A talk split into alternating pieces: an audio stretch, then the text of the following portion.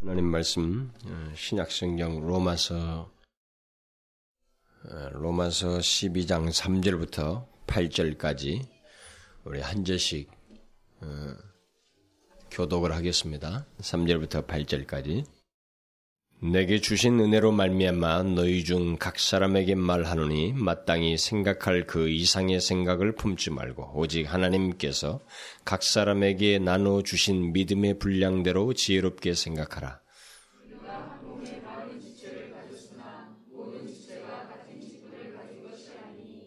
이와 같이 우리 많은 사람이 그리스도 안에서 한 몸이 되어 서로 지체가 되었느니라.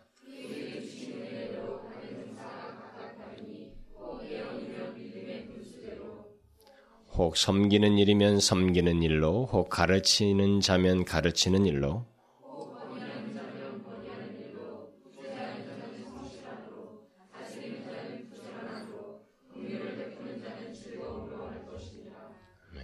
핵심적으로 오늘 그 중점적으로 볼 말씀은 4절과 5절입니다. 우리가 한 몸에 많은 지체를 가졌으나 모든 지체가 같은 직분을 가진 것이 아니니 이와 같이 우리 많은 사람이 그리스도 안에서 한 몸이 되어 서로 지체가 되었느니라.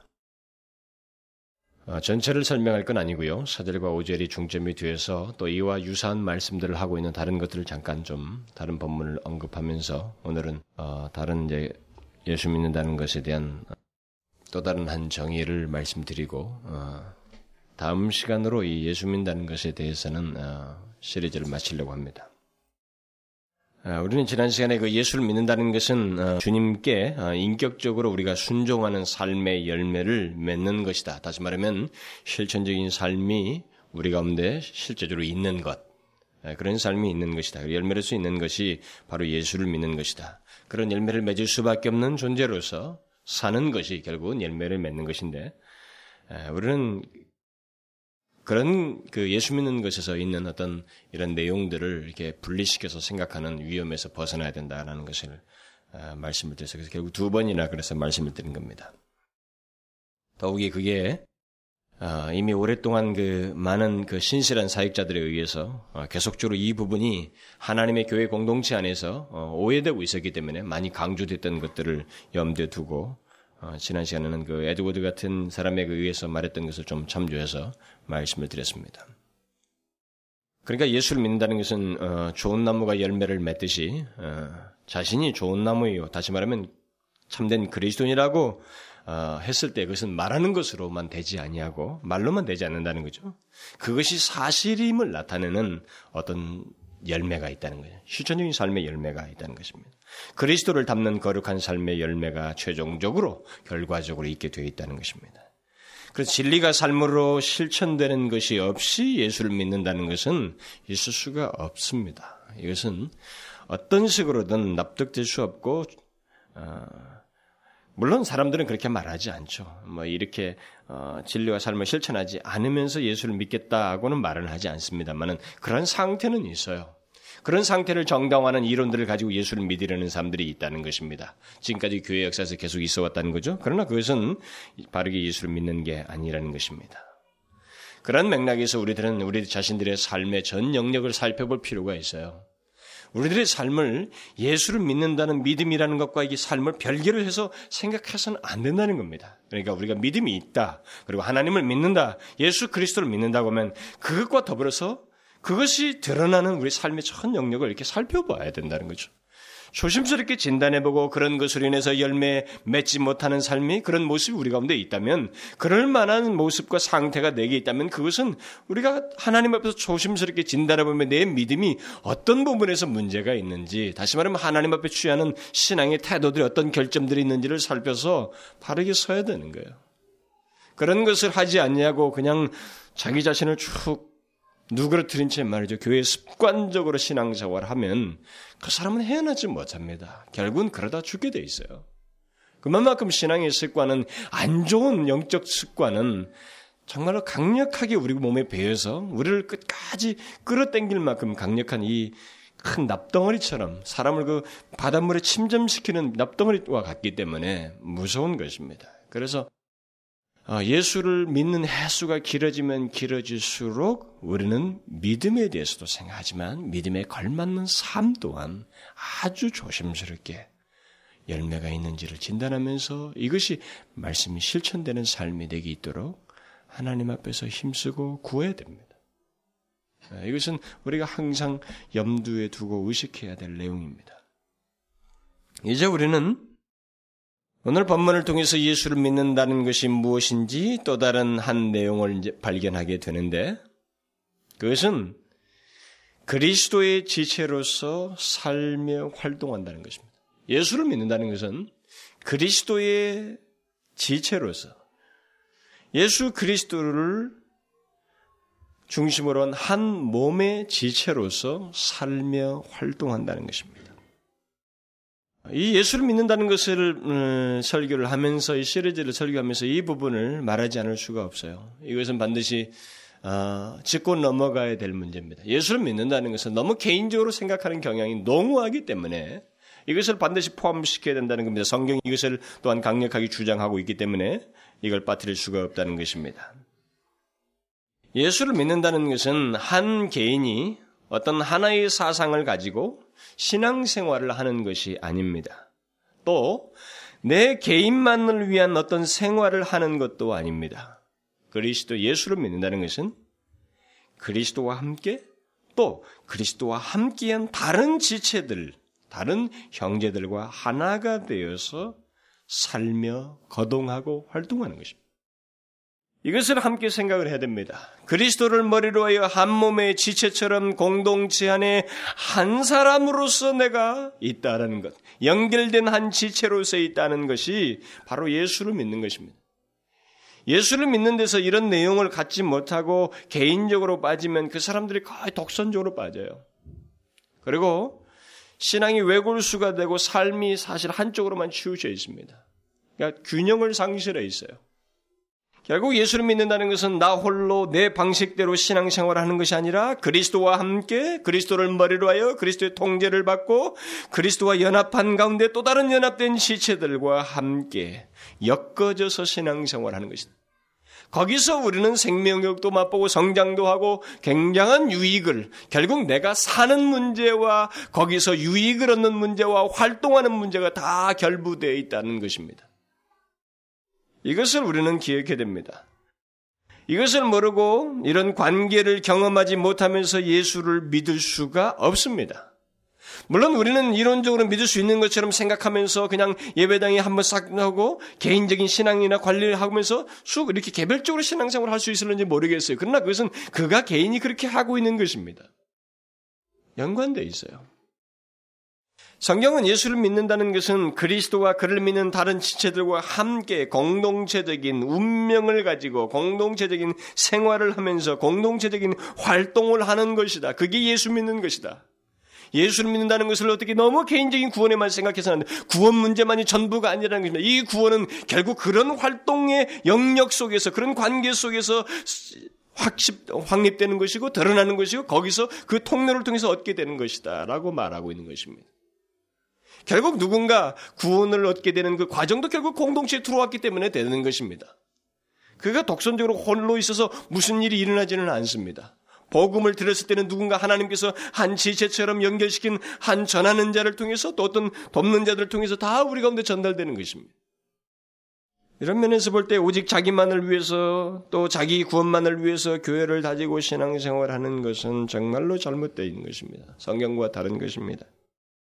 예수를 믿는다면 그는 공동체 내에서의 부분적인 자기라고 하는 것을 인식해야 됩니다. 공동체 속에서. 성경에는 그리스도의 그 몸의 한 지체로서 그리스도인들을 비유한 것이 여러 군데 있습니다. 오늘 본문에도 우리가 한 몸에 많은 지체를 가졌다라고 말하고 있습니다. 또 이와 같이 우리 많은 사람들이 그리스도 안에서 한 몸이 되어 서로 지체가 되었다. 지체.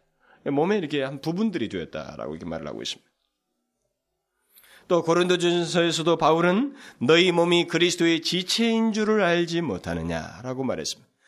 또 몸은 하나인데 많은 지체가 있고 몸의 지체가 많으나 한 몸임과 같이 그리스도도 그러하니라. 그랬습니다. 너희는 그리스도의 몸이요 지체의 각 부분이라. 또 에베소서에서도 말하기를 복음으로 말미암아 그리스도 예수 안에서 함께 지체가 되고 모든 사람은 복음으로 말미암아서 예수 그리스도 안에서 함께 한 부분들이 지체들이 됐다라는 것입니다. 계속해서 에베소에서 말하기를 그에게서 곧 그리스도에게서 온몸이 각 마디를 통하여 도움을 입음으로 연락하고 상합하여 각 지체의 분량대로 역사하여 그 몸을 자라게 하며 사랑 안에서 스스로 세우느니라. 우리는 그 몸의 지체임이니라. 이처럼 예수를 믿는 것은 그리스도의 공동체와 삶을 같이 하는 것이요. 거기서 자신의 모든 생기와 힘을 얻고 또 활동하는 것임을 말해주고 있습니다. 그러면 이 모든 말씀들이 말하는 대로 그리스도인들이 그리, 스도의 몸의 한 지체로서 살며 활동한다는 것은 구체적으로 무엇을 말하는가 하는 거예요. 오늘 제가 말하는 것은 바로 이것입니다. 먼저 부정적인 것부터 말씀을 드리면 그리스도인을 그리스도의 몸의 한 지체라고 한 것은 그리스도인의 생명과 활동은 독립적이거나 독자적일 수가 없다라는 것입니다. 절대 독립적일 수 없어요. 그리고 독자적일 수가 없습니다. 신체의 일부분이 스스로 생명을 갖거나 유지할 수 없는 것처럼 그리스도인이라고 하는 존재 또한 똑같습니다. 그리스도인의 생명, 곧 그리스도인의 신앙과 삶이라는 것은 독립적이나 독자적일 수가 없다라는 거죠. 나 혼자 잘 믿을 수가 없고, 나 혼자 스스로 예수를 믿을 수가 없어요. 무엇인가 하나님께서 전달하신 통로가 있었던 것입니다. 우리에게는 생명의 근원이신 예수 그리스도와의 끊임없는 관계의 교제가 있어야 됩니다. 그것을 함께 나누며 전달하는 기능과 통로 역할을 하는 다른 지체들 또한 있어야만 합니다. 이런 맥락에서 공동체를 무시한 신앙생활과 기독교 신앙은 그런 것을 주장하거나 또 생각하는 사람들은 성경과 상관없는 독선적인 신앙을 갖는 거예요. 그러나 실제로 교역사에 그런 사람들이 있어 왔어요. 무교이론자들도 있었고 이런 공동체를 무시하는 사람들이 그저 무형적인 공동체만 얘기하면서 무형적인 공동체를 가시화한 것이거든요. 그런데 그런 걸 무시하는 사람들이 있습니다. 여러분들이 시중에 나와 있는 책 중에는 그 워치만니의 제자인 위트니스 리가 그걸 주장하는 사람이에요. 그 사람 측이 너무나도 딱 부러진 말들을 많이 하기 때문에 사람들이 많이 좋아하고 있고 있지만 어, 그 사람은 워치만니의 사상에서 많이 이탈했습니다. 워치만니만 해도 괜찮은 사람이에요. 근데 우리나라에도 옛날에 그런 뭐 함석헌 씨를 비롯해서 그런 사람들이 있었습니다만은 지금도 우리에게는 그런 사람들이 있어요. 아직도. 그건 성경을 오해하는 것입니다. 어떤 사람들은 또 교회를 다니다가 교회 안에 있는 여러 가지 좋지 않은 모습들을 보고 교회가 어떠어떠하다고 또 어, 그러면서 어, 교회를 다닐 수가 없다고 교회 다니기 싫다고 하는 이런 궁색한 변명을 늘어놓는 사람들이 있습니다. 그러나 우리가 기억해야 될 것은 성경은 이 땅에 있는 공동체가 완전하다고 말하고 있지 않습니다. 오히려 불완전함을 미리 예견해 주고 있어요. 성경이 이미 그것을 말을 해버리고 있습니다. 단지 장차 드러날 완전한 공동체의 모형을 이 땅에서 맛보게 하기 위해서 교회 공동체를 세운 거예요. 그 완전한 공동체를 끊임없이 이 땅에서 부터 추구하도록 하기 위한 하나의 가시적인 모습들인 것입니다. 그러니까 주님이 오시기 전까지 이 교회 공동체는 존재하는 거, 이런 가시적인 공동체는 존재하는 것입니다. 하나님은 이런 방식을 통해서 역사를 하기로 결심하셨어요. 처음부터 그렇게 세우신 것입니다. 그러므로 우리가 이 땅에서 보는 공동체는 처음부터 그런 생각을 가지고 있어야 됩니다. 사람에 의해서 사람에 의해서 이 공동체와 나와의 관계를 끊고 맺고 할 수 있는 성질의 것이 아니에요. 이 공동체에는 사람도 있지만 공동체의 머리신 그리스도도 계시는 것입니다. 그리고 우리가 보는 이 사람들이 모이는 오늘의 가시적인 공동체는 진짜와 가짜가 섞여 있어요. 그런데 여러분 어떤 이유에서든 그리스도의 공동체를 등지고 떠나는 사람은 공동 또 공동체와 무관하게 신앙생활을 도모하는 사람들은 자기 스스로 그리스도의 다스리심과 그 성도의 신령한 교제를 거부하는 것입니다. 자기 스스로 자신이 누구인지를 말해주는 거예요. 그런데 어쨌든 간에 궁색한 변명을 하는 사람들이 굉장히 많습니다. 왕년에 예수를 믿었는데 지금 안 믿는 사람들 이런 얘기하면서 과거에 뭐뭐 뭐 뭐 뭐 때문에 예수를 안 믿는다고 하는 사람들이 굉장히 많아요. 그 사람들은 지금 공동체를 오해하고 있는 것입니다. 교회를 오해하고 있어요. 그리고 하나님의 신령한 역사의 이런 그, 그 방식 중에 하나님 자신에 의해서 자기가 신앙생활 한다는, 해야만 한다고 하는 이 사실 까마득하게 잊고 있어요. 공동체가 있지만 결국 더 중요한 것은 사람의 실수가 아니라 하나님이셔요. 자기가 믿는 더 비중 있는 대상은 하나님이시라고 하는 사실을 까마득하게 잊고 있는 거예요. 근데 그런 식의 주장은 어떤, 어쨌든 교만한 것입니다. 굉장히 교만한 거예요. 참된 지체는 공동체 내에서 부정과 오류를 보게 될 때에, 음? 그것을 비판하고 뒤로 빠지거나 등지는 것이 아닙니다. 등지지 않아요. 마치 몸 안에 세균이 침투해 들어왔을 때 몸의 여러 기능들이 연합하여서 그 세균과 싸우는 것처럼 공동체 의 부정과 오류를 바르게 하고자 하는 성질을 드러내게 되어 있습니다. 참된 지체는. 교회 공동체라는 건 바로 그런 거예요. 이것을 적용적으로 말을 하면 공동체 의 부정과 오류 때문에 그리스도의 공동체의 지체는 하나님의 하나님의 도움을 구하고 애통하는 마음으로 그것을 간구하고 그 부정과 오류를 바르게 하기 위해서 그 장본인에게 어떻게 권면을 하고 때때로는 권증을 행사해서 그를 하나님 앞에 바르게 서게 해서 이 공동체가 오르 하나님 앞에 바르게 서도록 인도를 한다는 것이죠. 그런 전체적인 그런 영적인 태도를 보이는 것이지 비판을 하고 뒤로 빠지지 않는다는 것입니다. 그래서 제가 여러분들에게 종종 말한 거잖아요. 비판할 자격이 없는 거예요, 그것은. 자격이 없는 거예요. 그래서 여러분들이 시중에 책을 읽을 때도, 이거 뭐 날카롭다, 샤프하다, 뭐 이렇게 말하면서, 이게 막 그 비판적인 글 있잖아요. 그게 사실 우리 젊을 때는 굉장히 참 매력적입니다. 우리 젊은이들에게는, 젊은 시절에는 그게 정말 정의롭고 옳아 보여요. 그런데 여러분 그런 책들 중에서 선별을 하셔야 될 것은 그걸 가지고 이 사람이 인간적인 씨름을 하는 게 아니라 하나님 앞에 씨름하느냐는 거예요. 응? 깊은 영적인 갈망과 수고를 하느냐는 거예요. 그런 내용이 없으면 그런 비판적인 책들은 미안한 말이지만 쓰레기예요. 도움이 안 되면 오히려 해악을 줘요. 많은 사람들의 의식만 바꿔놓은 겁니다. 심령의 깊은 하나님을 향한 변화를 불러일으키는 게 아니라 의식만 바꿔놓는 거예요. 참된 지체는 바로 그런 일을 하는 것입니다. 교회 안에 부정과 오류가 있으면 그것을 바르게 하기 위해서 마치 세균이 침투할 때 몸 온 지체가 막 하잖아요. 에너지를 그쪽에 다 집중하지 않습니까? 그와 같이 집중하는 거예요. 같이 기도하고 같이 하나님 앞에 세우고자 하는 것입니다. 그 사람을 정죄하는 게 아니라 그 사람을 어떻게 해서 니 바르게 세우려고 하는 필요하면 권징을 하는 겁니다. 권징은 그 사람을 자르는 게 아닙니다. 권징을 해서 바르게 세우는 거예요. 음? 주님 앞에 세우두는 겁니다. 성경은 이것을 이미 말을 하고 있어요. 만일 한 지체가 고통을 받으면 모든 지체도 함께 고통을 받고 한 지체가 영광을 얻으면 모든 지체도 함께 즐거워하나니 이게 그렇다는 겁니다. 그리스도인의 지체라는 건 다 그렇다는 거죠. 같이 고통하고 같이 즐거워할 수밖에 없다는 겁니다. 꼭 몸의 기능과 같다는 거죠. 여러분 실제로 안 그래요? 어떤 지체가 어려움을 겪으면 그게 마음에 쓰이지 않습니까? 그걸 가지고 하나님 앞에 기도하지 않습니까? 그런 면에서 교회 안에서 비판만 하고 이 세대 비판만 하고 그 문제 사람들을 험담하고 정지하는 그런 사람들은 그리스도의 몸에 참된 지체 기능을 발휘하고 있지 않는 것입니다. 그런데 이런 기능을 누가 잘하는 줄 알아요? 초신자들은 별로 안 합니다. 못해요.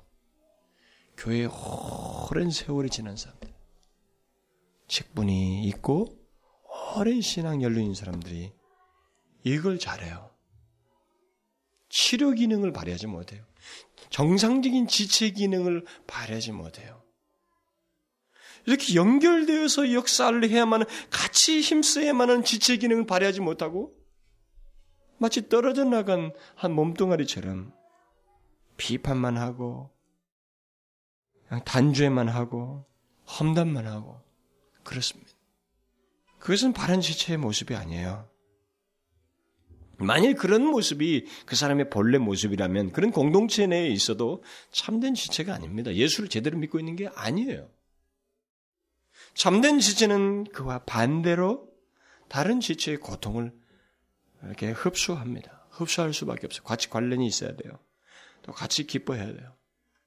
또 그리스도인을 그리스도의 몸의 지체라고 했을 때 이것이 갖는 또 다른 의미는 우리에게는 몸 전체를 다스릴 주권이 없다는 겁니다. 지체라는 말은 내게 주권이 이 몸 전체에 대한 주권 행사를 할 수가 없다라는 겁니다.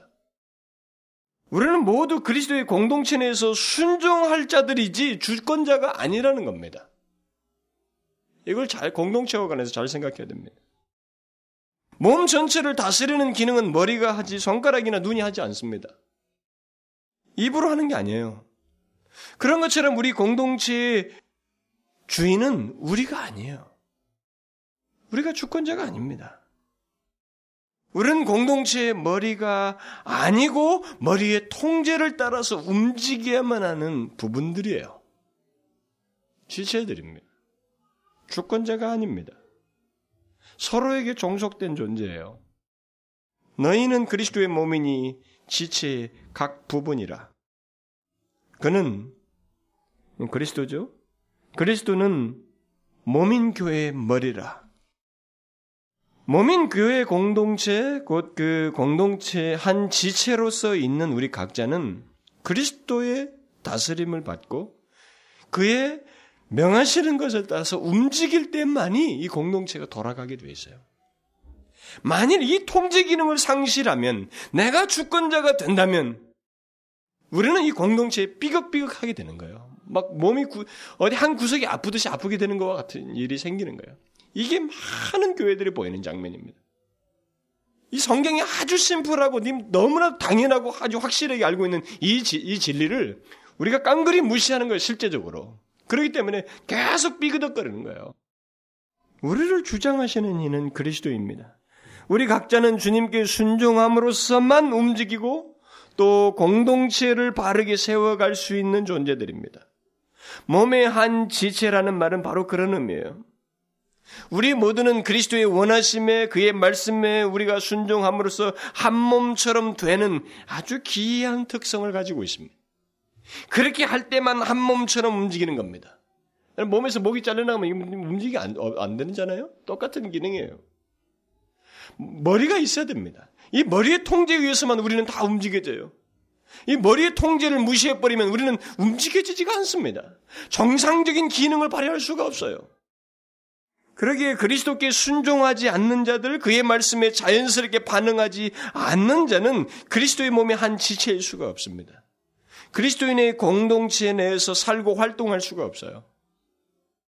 우리가 그리스도의 몸의 지체라면 우리에게는 거부할 권한이 없습니다. 이렇게 흘러가는 거예요. 순종이 흘러가는 거예요.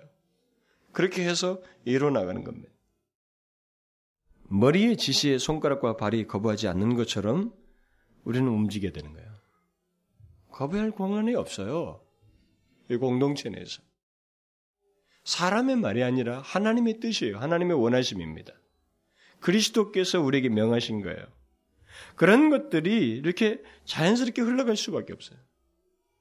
만약 흘러가지 않냐면 흘러가지 않은 개인과 그런 어, 그룹의 모, 상태는 우리가 문제를 갖고 있는 거예요. 병든 것 같거나 그런 상태에 있는 그 개인이 이 공동체와 별개로 있거나 뭐 그런 거예요. 이건 자연스럽게 흘러가야 됩니다. 자연스럽게 순종적이어야만 해요. 저는 이게 순종이라는 단어가 참 제 머릿속에 부정적으로 인식되어 있는 참 그걸 발견했어요. 내 자신이. 그래서 제가 이 단어를 잘 안 쓰고 있다라는 걸 제가 발견했습니다. 왜 그런 줄 알아요? 순종을 주로 목사의 순종, 무슨 뭐 교회 순종이라고 하면서 이렇게 그런 순종으로만 오해를 하게끔 하는 어떤 인상을 가졌거나 그런 식으로 뭔가 제가 오해를 해온 그 과거 경력이 있어요. 그런데 여러분, 그리스도의 통제는 하나님의 진리의 시행이에요. 근데 이 진리의 시행은 연결돼서 나타나기 때문에 누군가를 통해서 나타나기도 해요. 그러니까 이 부분에 대해서는 하나님의 뜻이고 주께서 원하심에 대해서는 이 공동체가 이의를 제기할 수 없, 누구도 공동체에 속한 어느 지체도 이의를 제기하지 않고 순종적이어야만 한다는 거예요. 근데 이런 부분에서 우리가 자체 어떤 잘못된 편견을 가지고 어, 수동적으로 갖거나 그것을 기피하거나 자기를 별개로 별개인 것처럼 이게 어, 행동하고 사는 것은 그 사람이 이 공동체로부터 유익을 하나도 얻지 못하게 되는 거예요. 저는 그걸 참 잘 봐요. 많이 보게 됩니다. 교회 공동체 안에서 유익을 풍성하게 얻지 못하는 사람이 있어요. 그 사람은 이 공동체와 거의 몸만 와 있는 거예요. 직접 신앙적인 이게 연관과 교제와 주의 다스리심이 자기 삶 속에서 같이 흘러서 나오는 일이 없어요. 깊이 연관이 안 돼 있어요. 그런 사람들은 당연히 공동체를 통해서 역사하시고자 하셨던 하나님의 은혜의 보편적인 그 최고의 이 루트가 깨져버리는 거예요. 많은 사람들이 공동체 내에서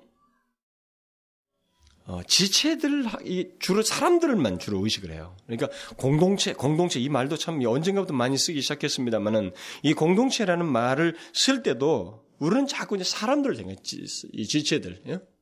형제 자매들만 이 공동체 할 때는 형제 자매들만 주로 생각하는 경향이 있어요. 근데 그게 하나의 또 한쪽으로 치우치게 되는 오류를 빠지게 되는 건데 그건 2차적입니다. 그리스도의 공동체는 보이지 아니하는 머리 대신 그리스도의 다스리심과 통제가 일차적이에요.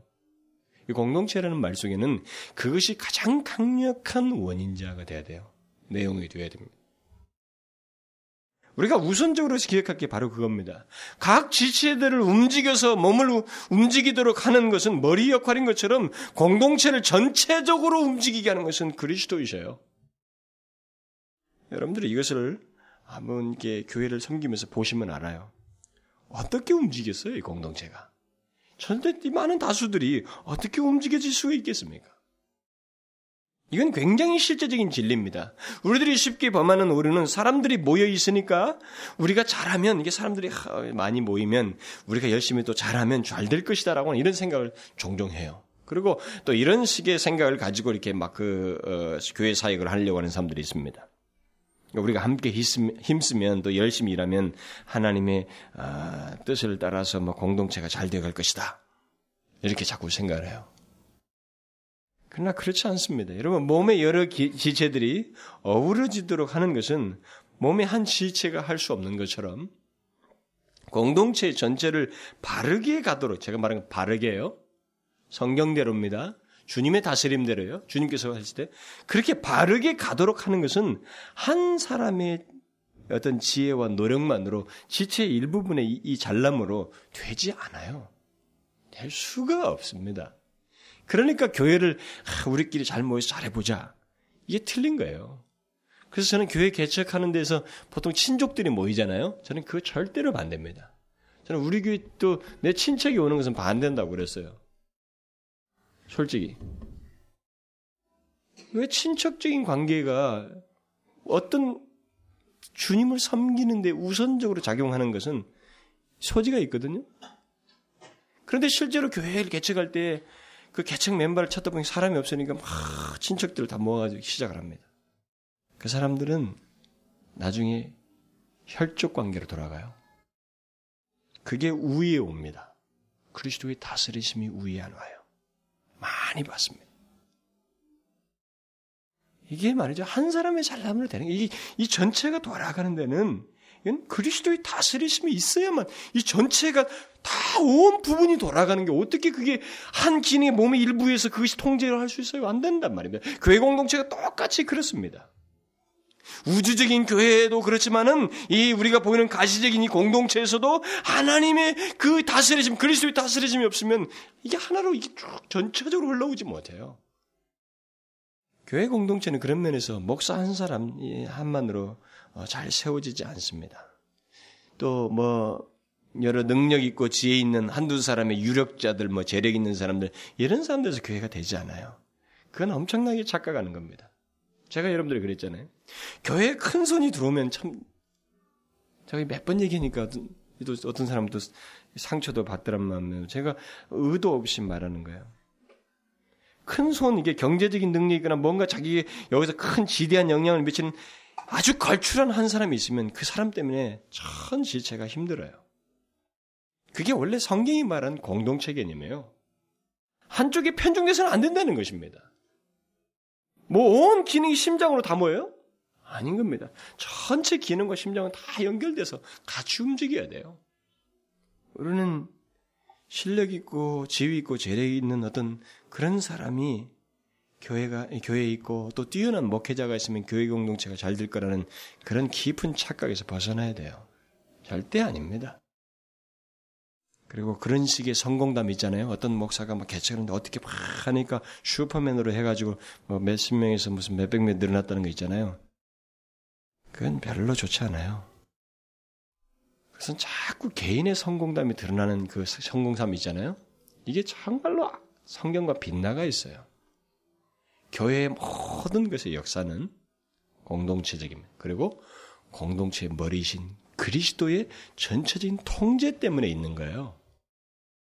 다스리심 때문에 있는 것이지 한 개인의 걸출함으로 인해서 되어지는 게 아닙니다. 만일 잘 된다면 한 사람이 잘 된다면 그것은 그리스도의 다스리심 아닌 단체로서 잘 될 수 있어요. 교회 공동체가 아닌 그리스도의 몸된 공동체가 아닌 단체로서 잘 할 수 있습니다. 이 세상에는 얼마든지 교회의 이름을 가졌지만 단체로서 성공한 케이스가 많이 있습니다. 그건 교회 역사 속에 많이 있었어요. 그런 면에서 제가 하는 말이 그거예요. 사단도 사람을 모을 수 있다는 겁니다. 사단도 사람을 모을 수 있어요. 여러분 알잖아요. 이단이라고 하는 것이 큰 세력이잖아요. 엄청난 사람들이 범세계적으로 한 이단에 종속되잖아요. 그게 누굽니까? 조종자가 누구예요, 마지막에? 사단인 겁니다. 사단도 사람을 모을 수 있어요. 그렇기 때문에 우리는 적든 크든 간에 거기에 인간의 성공담이 아니라 공동체 전체가 어떻게 각 부분이 다 이렇게 제대로 움직여서 하나로 점점점 드러나는가라는 거예요. 누구예요? 그리스도이십니다. 머리 대신 그리스도의 다스리심이에요. 그의 통제가 아니면 이것은 있을 수가 없습니다. 한 개인의 걸출함으로 될 수가 없어요. 뛰어난 목회자 한 사람이 잘할 수 있을 것 같아요, 여러분? 한번 생각해 보세요. 우리는 그런 신념들이 많습니다. 우리 한국 교회는 그냥 한 슈퍼맨이 있으면 잘 될 줄 알고 또 한 목사가 설교만 잘하면 잘 되냐? 저는 그렇게 생각 안 씁니다. 설교 잘한다고 돼요?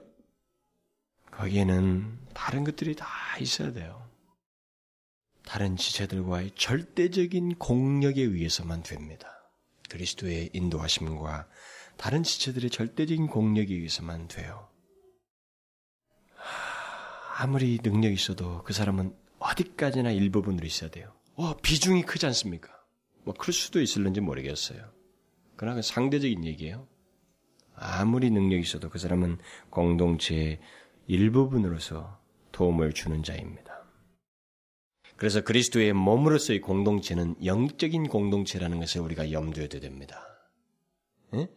그러니까 우리가 외형상으로 물질적으로 외형적으로 보는 실력 있고 재력 있고 재능이 있어도 하나님께 대한 신앙심에 의해서 세워지는 것이고 그것에 의해서 자신은 한 부분으로서 필요하다는 것이지 재력 있고 능력 있고 실력 있지만 영적인 동기, 신앙적인 중심이 없으면 이 사람은 여기서 일부분 역할도 못 하고 있는 거예요. 제 기능을 발휘하지 못하는 겁니다. 이 모든 재능이 하나님을 향하는 공동체에서 이 모든 움직이게 하는 가장 중요한 것인 신경 조직과 같은 신앙적인 것, 영적인 이 중심이 있어서 그것이 사용되어질 때 그 사람이 여기서 일부분으로 역할을 하고 있는 것이지, 뭐 영적인 그런 중심도 없는데, 뭐 물질을 드리고 뭐 힘을 행사하고 어떤 일을 한다고 그래서 그 사람이 거기에 기여했다, 공동체에 기여했다고 말할 수 없습니다. 교회는, 그리고 공동체는, 그리스도의 공동체는 하나님께 대한 신앙심에 의해서 그리스도의 지시에 기꺼이 순종하는 마음이 있어야만 세워지는 독특한 성격을 가지고 있습니다. 다른 것에 의해서 움직이지 않아요. 만일 한 슈퍼맨에 의해서 움직이지만 조각나요, 반드시. 반드시 몸에 고장나듯이 고장나버립니다. 여러분, 모세도 아시잖아요? 우리가 볼 때는 모세는 슈퍼맨입니다. 네? 그렇게 보여져요. 대단해 보인다. 이스라엘 사람들에게 모세는 아, 잊혀지지 않는 영웅입니다. 그래서 여우수아에서 나오는 여우수아의 인도조차도 오히려 그들은 인정하고 싶어 하지 않았다는 거죠. 왜냐하면 모세의 그 강력한 영도력 때문에. 그래서 어떤 사람은 여우수아까지도 이렇게 모세 오경이다 옆에서 붙여가 모세 육경처럼 집어넣으려고 하는 그런 시도까지 하려고 한 사람도 있어요. 그 모세에 대해서 그렇게 탁월하게 사람들 생각하지만 여러분 모세 보십시오. 하다가 일하다 지쳐가 짜증냈잖아요. 그리고 장인이 가르쳐 주지 않습니까? 이봐, 천부장을 세우게, 백부장을 세우고, 착착착착 세우라는 거야. 그래서 그들에게 맡기랬다. 네가 어떻게 다 해? 250만을. 어떻게 네가 다 재판할 수 있냐 말이에요. 세우라는 거죠. 다 세워서 함께 공동체가 간 겁니다. 구원 공동체는 바로 그거예요. 결국 그리스도의 공동체는 목사이든 장로이든 집사이든 뭐 평신도이든 교사든 간에 모두가 그리스도를 따르는 마음과 믿음을 가지고 움직임으로서 세워지는 겁니다. 그리스도의 다스리심 아래서 이루어지는 거예요. 그러니까 우리 전체를 믿음 안에서 움직이게 하시고 우러나오는 마음과 기꺼운 열심을 갖게, 하, 갖게 해서 인도하시는 주님이 계시지 않으면 안 되는 거예요. 자, 보십시다. 아무리 우리가 재력 있고 실력 있고 재능이 있어요. 근데 이게 쓰고 싶은 마음이 없으면 어떻게 해요? 이것을 드리고 싶다. 이것이 내게 아니고 하나님을 쏟아야 된다고 하는 이런 믿음의 태도가 일어나지 면 어떻게 합니까? 공동체 안에 아무 여기 교회당에 앉아 있어 보십시오. 소위 공동체라는데 외형상이 들어와 있다고 할지라도 그게 없으면 어떻게 돼요? 그 사람은 아무런 도움이 안 되는 거예요, 여기에. 연관성이 없어요. 그런데 다 각각 다른 그 사람들이 다 이렇게 들어와요. 피로들을 채우고 일을 한다고. 누가 하시는 거예요? 주께서 그들의 영혼을 감동시키시고 이렇게 하나님께 헌신하고자 하는 마음을 주셔서 각자가 다 들어오는 들어와서 하는 거예요. 하나님 앞에 내놓을 것들을 내놓으면서 바칠 것을 바치면서 그렇게 해서 되는 거죠. 그러니까 그리스도의 공동체를 전체적으로 움직이시는 분은 그리스도이셔요. 몸의 일부가 아니에요. 목사도 아니고 한 성도도 아니에요. 목사가 아무리 뭐라고 해보십시오. 감동이 안 일어나면 성도들에게. 성도들이 감동이 하나도 안 일어난다고 보십시오. 뭐가 되겠어요? 안 되는 거예요. 거기에 하나님이 역사하셔야 돼요. 공동체에 운행하시는 신경 조직이 이렇게 전 신경이 퍼지듯이 우리를 보이지 않게 다 영혼들의 마음을 개입하셔서 마음을 하나님께 향하게 하셔서 이렇게 주의 영광을 위해서 한 그룹으로 공동체에서 가게 하시는 이 하나님 그리스도의 다스리심과 역사가 있지 아니하면 공동체는 전체적으로 바르게 돌아갈 수가 없어요. 그런 면에서 우리는 우리끼리 잘해보면 될 것처럼 생각해서는 안 됩니다. 그래서 저는 항상 그거예요. 지난번도 얘기했지만 개미 같은 모습이 있어야 되는 우리에게 큰 힘쓰는 한 다른 존재가 있는 게 아니라 다 모두가 다 어렵고 힘들고 그렇지만 주의 인도하심 아래서 순종하는 자연스러운 이 조직을 공동체 다시 말하면 그 몸체 기능을 가지고 있어야 이 교회 공동체가 희망이 있는 거예요. 만일 그리스도의 다스리심을 느끼지 못하고 기꺼운 순종에 의해서 움직이지 않는데도 공동체가 잘 되어 간다. 이렇게 말한다면 그것은 단체입니다. 성경에서 말하는 공동체가 아니에요. 교회가 아닙니다. 클럽이에요. 얼마든 될 수 있어요. 저는 얼마든지 가능하다고 믿습니다. 결국 뭐예요? 그리스도의 공동체가 잘 되어가는 것은 꼭 외형상의 숫자가 아니라는 겁니다. 사람들은 공동체가 잘 되어간다는 것을 자꾸 숫자와 외형에 가지고 얘기하거든요. 그게 아니라 크든 작든 거기에 그리스도의 다스리심이 있느냐는 거예요. 그가 우리를 전체를 움직이고 있느냐는 거예요. 그리스도에 의해서 모두가 순종하고 있느냐는 거예요. 그들이 주님을 향해서 구심을 두고 마음을 쏟고 있느냐는 겁니다. 그들이 마음을 내놓고 우러나옴과 기꺼움으로 다 순종하는 가운데 공동체가 돌아가고 있느냐는 거예요. 이게 없으면 아무리 커도 공동체가 아닐 수 있어요. 단체일 수 있습니다. 이걸 우리가 잘 알아야 됩니다. 자, 공동체라는 말을 많이 쓰고 있지만 이 조직이 한, 한 조직으로서만 끝나고 말고 있어요. 저는 우리가 그 교회 소식지 이번 달에도 제가 실었습니다만, 타픽에다가. 우리 지난날에, 이 공동체 지난날만 봐도, 우리를 인도하시는 분은 주님이셨어요. 저는 그렇게밖에 말을 못하겠어요. 응? 제가 마음은 많이 원했지만, 제가 일일이 돌보지 못한 영역이 많아서 몇 명 안 돼도, 어떤 사람들은 제가 뭐 저는 설교 하나 하고 이렇게 하는 것도 다 일주일 다 써도 모자랍니다. 그러니까 나를 좀 무시하는 것 같더라고요.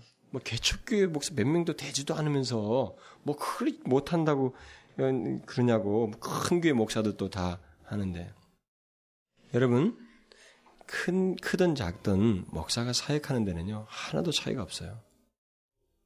오히려 크면 더 나아요. 돕는 사람이 좀 더 있으면은 오히려 더 쉽습니다. 더 나눌 수 있으니까.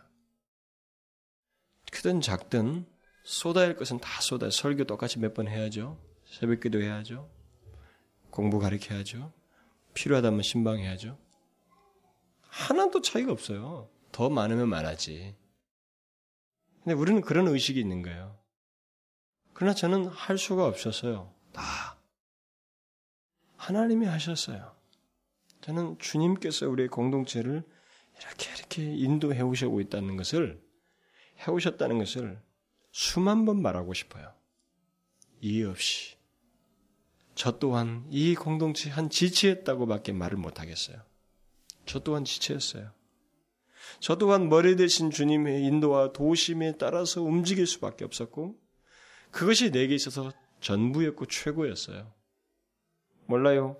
비중이 조금은 더 있었는지 주님의 지시를 따라서 저의 기능을 좀 더 어떤 중추적인 기능을 발휘했는지는 모르겠지만 저 또한 몸에 한 주님의 지시를 따르는 한 지체로서 있었다는 거죠. 그래서 그가 우리를 인도하셨다고밖에 말을 못 하겠어요. 그런 면에서 여러분과 제가 앞으로 이 공동체를 세워 나가는 데는 모두가 움직여야 돼요. 우리 교회가 그것이 없, 우리 교회에서도 이제 앞으로 이게 좀씩 더 구체적으로 하겠습니다만 모두가 움직여야 돼요. 뭐 요즘은 평신도를 깨운다, 평신도를 일일이 다 제자 훈련을 일일이 시킨다고 이렇게 해서 평신도는 뭐 깨운다는 말도 없이 다 깨 있어야 돼요, 아예. 모두가 그래야 돼요.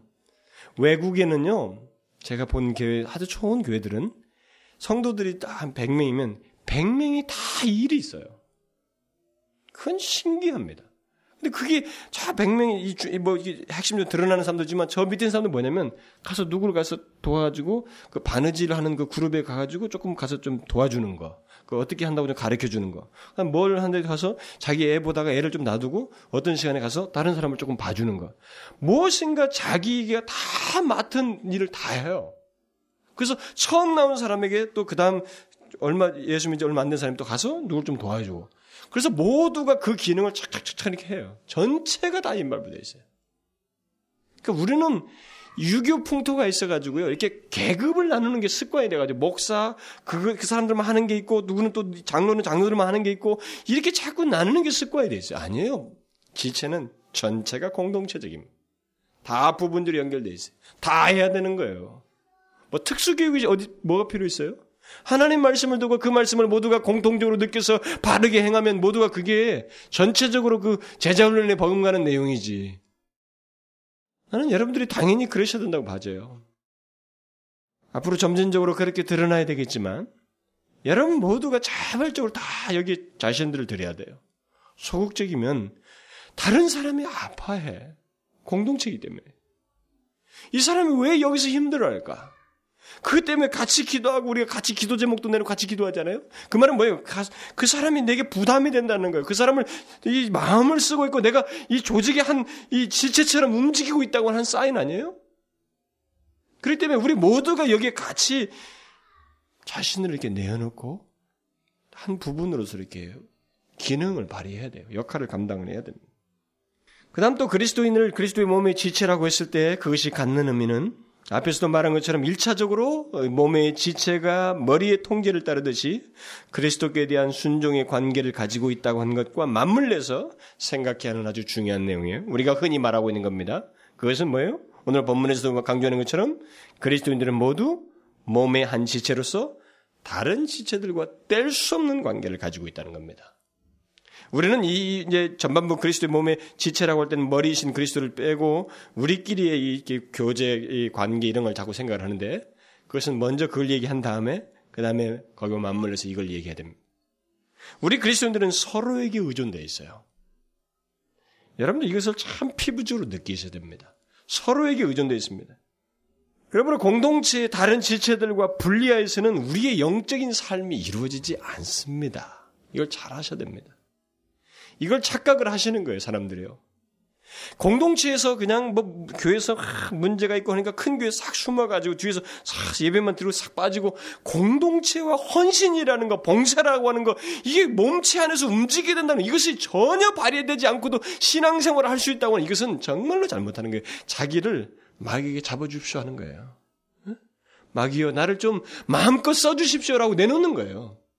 그 사람은 그 계기로 인해서 이제 영적인 자신의 삶에서 주님의 비중이 점점점 멀어져 나가고 자기는 그것은 아주 최후의 마지노선으로 남겨놓고 나머지를 다 자기 생활을 하게 될 사람입니다. 그러나 이것조차도 누가 자신 있어요? 어느 순간에 부인할지. 배교라는 것은 바로 그런 사람들에게 일어나지 하나님 앞에 성실한 사람에게 일어나지 않습니다. 공동체에 대해서 우리는 서로가 이렇게 깊이 연관되어 있다는 서로가 의존되어 있다는 사실이 있지만 그것을 떠나서는 우리의 영적인 삶이 있을 수 없다는 거죠.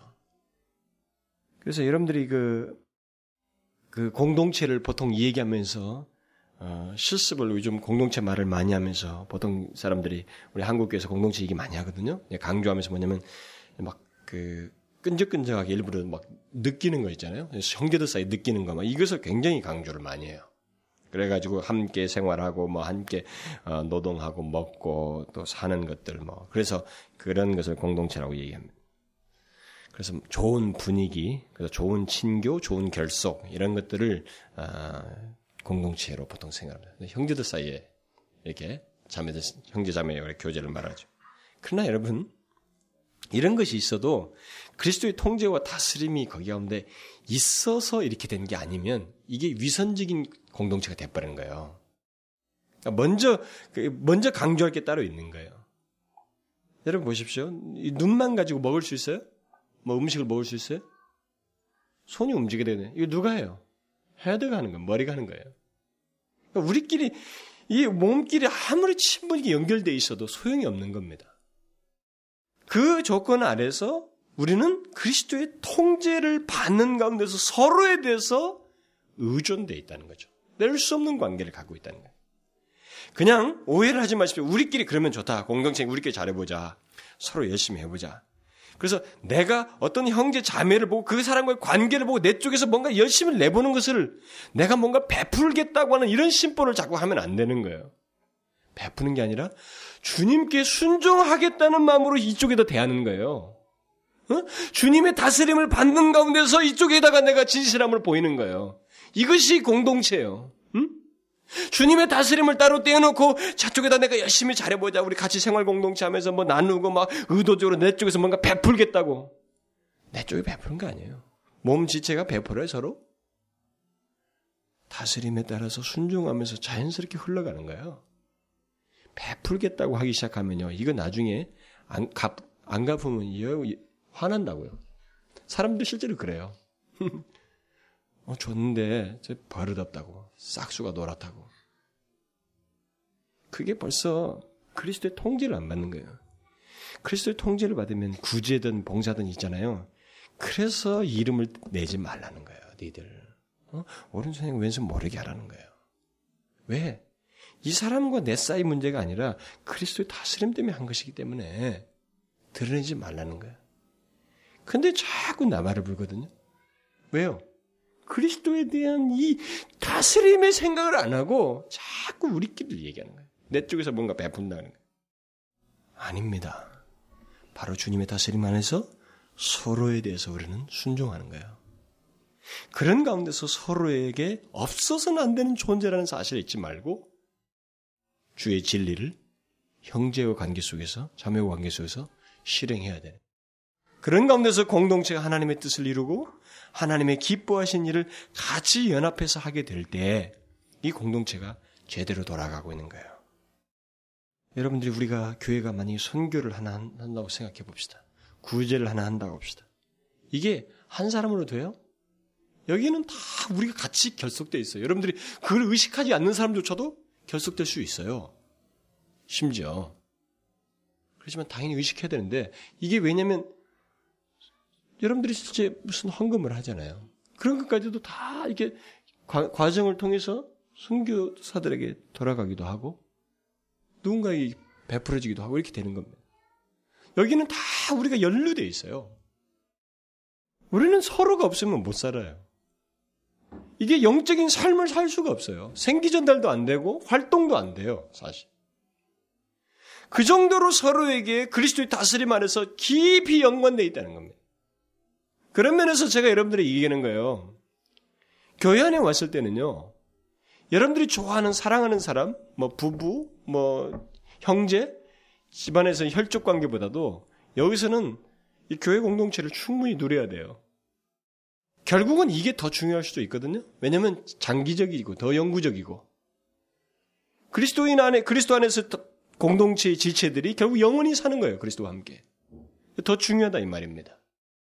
그래서 우리 교회 안에 누가 여기서 신앙생활 하던 이 공동체 안에 한 지체를 그 사람은 우리가 내 몸의 일부처럼 생각해야 할 사람들이에요. 모두가 따로 떼어서 생각할 수 없는 존재들입니다. 그분이 그 사람이 심령으로 아프면 내게 자연스럽게 아픔으로 다가와야 되고 부담이 되고 이 사람을 도울 수 있는 길을 찾는 것이 무엇인가 이쪽을 향해서 내가 자연스러운 기능을 발휘해야 된다고요.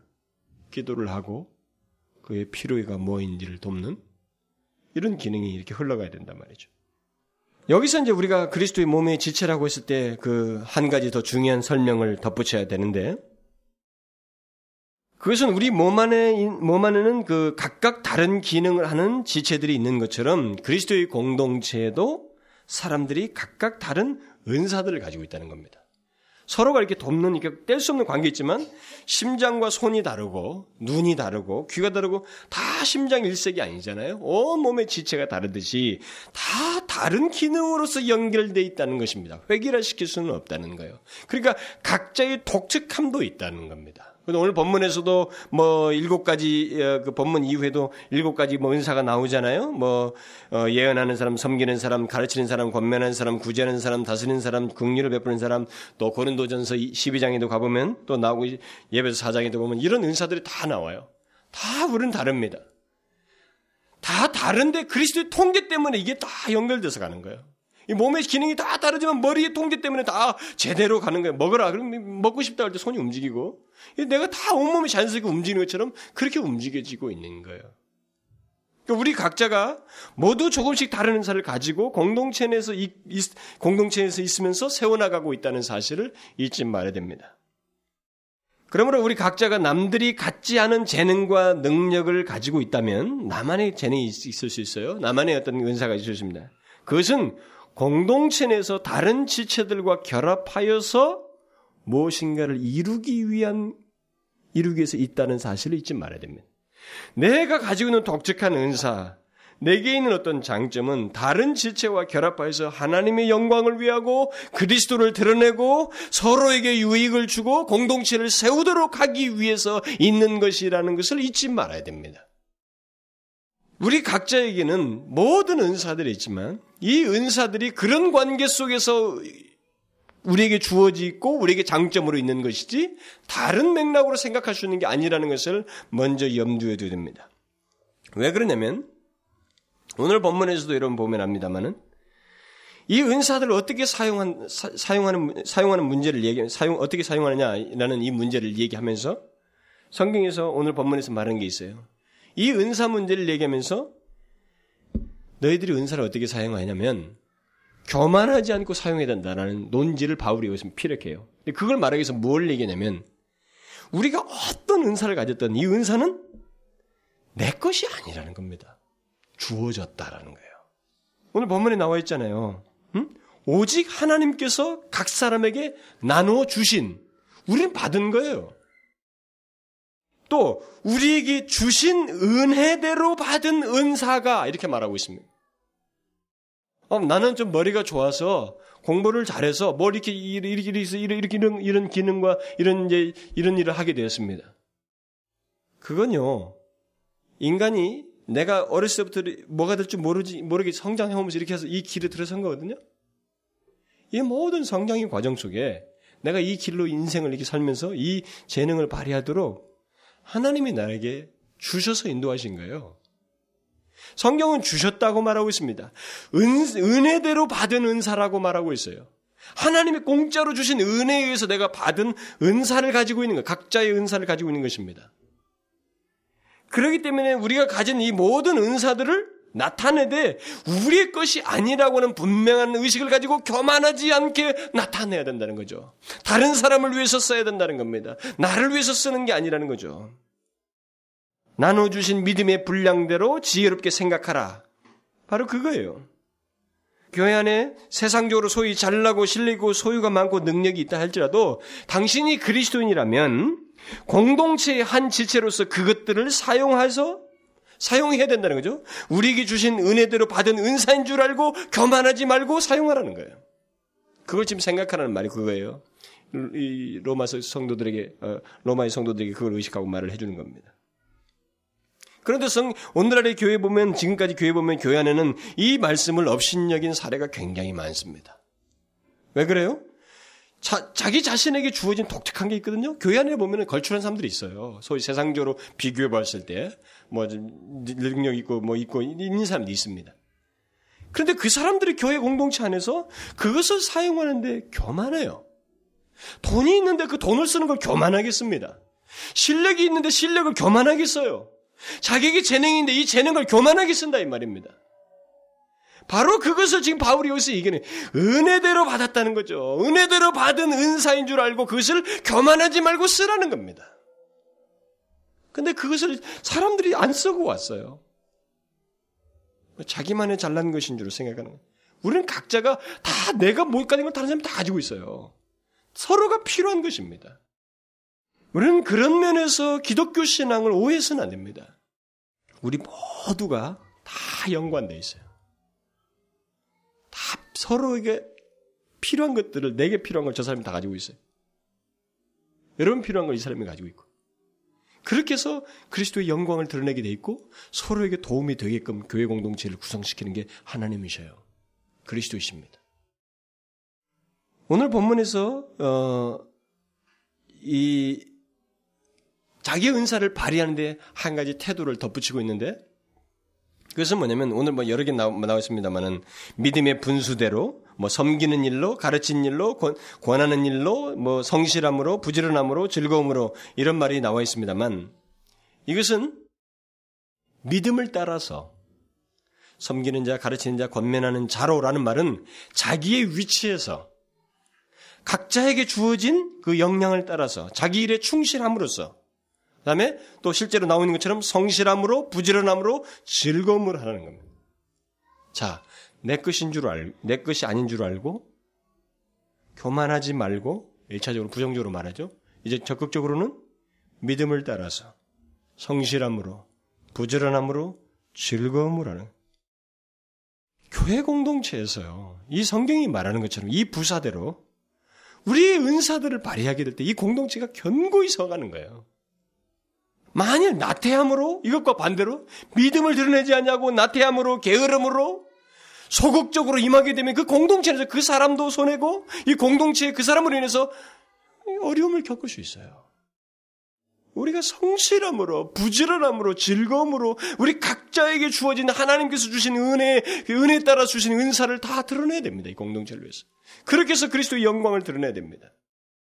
결국 뭐예요? 오늘 이 적극적인 이런 부사들이 우리에게 주어진 은사는 밖으로 사용하라는 거예요. 어디다 적극, 어디다 부지런함이고 즐거움이고 성실함이에요? 나를 위해서가 아니라 밖으로 사용하는 거예요. 주어진 것이기 때문에 이는 공동체를 위해서 사용하는 거예요. 밖으로 드러내는 거죠. 밖으로 진실과 정직과 부지런함과 즐거운 마음으로 해야 된다는 것입니다.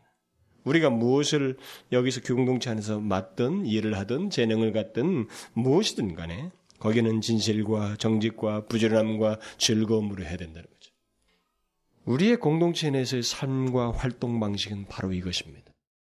여러분과 제가 예수를 믿는다고 할 때 우리는 공동체의 한 지체로서 그런 존재로서 그런 활동을 하는 거예요. 이렇게 연관 속에서 그리스도의 다스림 아래서 서로에게 깊은 연관을 가지고 저쪽에다가 내게 있는 모든 은사를 밖으로 이렇게 발산하는. 여러분 하나님이 주신 은사, 이 은혜에 따라 주신 은사를 다 나 쪽으로 쓰게 되면 썩어질 것밖에 못 거둬요. 죽을 때. 이건 다 밖으로 쓰는 겁니다. 공동체와 관해서 쓰게 돼 있어요. 그래서 그 함께 공동체가 이렇게 하나님의 영광을 어우러져서 각자의 은사를 발휘해서 드러내는 거예요. 한 사람을 통해서 교회 그리스도 영광이 드러나는 게 아닙니다. 교회는 이것을 잊지 말아야 돼요. 그럼 여러분들 중에 나는 은사 같은 거 없어요. 그런 그리스도인 아무도 없습니다. 다 있어요. 다 있습니다. 연약한 사람을 도울 마음, 그것도 그 사람이 가진 독특한 거예요. 꼭 외형적이고 직위적이고 신분적이고 말이 어떤 실력과 드러난 것, 물질적인 것 이런 것으로 생각하면 안 됩니다.